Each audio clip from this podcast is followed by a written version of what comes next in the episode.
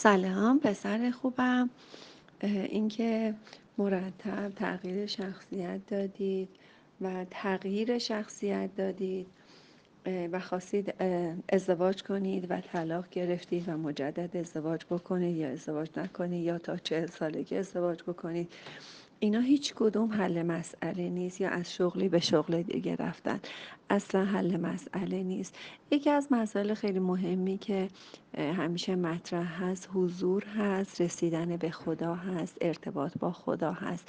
تا زمانی که ارتباط با خدا نداشته باشید، با خدای خودتون در صلح نباشید، در با گذشته خودتون در صلح نباشید، مرتب خواهید خواست که از شغلی به شغل دیگه و از اه، همسری به همسر دیگه و از یه دختر به اون یکی دختر. یعنی چی که تا چهل سالگی؟ مگه شما انقدر برنامه ریزی درسته که حالا میخوای از سی و یک سالگی تا نه سال بعد، یعنی تا اه، نه سال بعد شما برنامه ریزی بکنید؟ شما هنوز همین الان نمیدونی که بعد از ظهر چه کاری بکنی، یا همین الان رضایت از لحظه خودت و حضور خودت و اون بسم الله خودت نداری.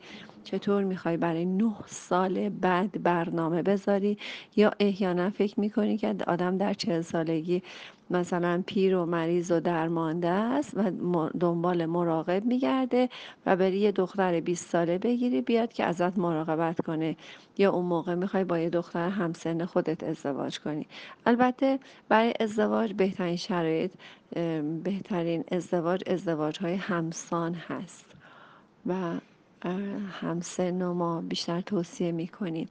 ولی در هر حال فکر نکن تو چهل سالگی بری یه دختر بیست ساله بگیری، مثلا اون دختر بیاد ناز تو رو بکشه و یه پیرمرد مثلا به نظرش که بیست سال از خودش بزرگتره بخواد مراقبت کنه و تو رو به نان و نوایی برسونه.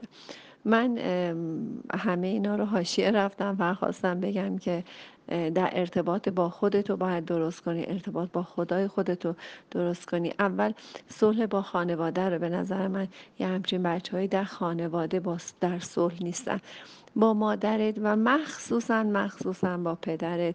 پسرها به خاطر عقده ادیپ مشکلی که با پدرشون دارن اونو باید حل کنن. ایشالله که موفق و مؤید باشی و تمرین های کودک درونم یادت نره و موفق باشی. به خدا میسپارمت.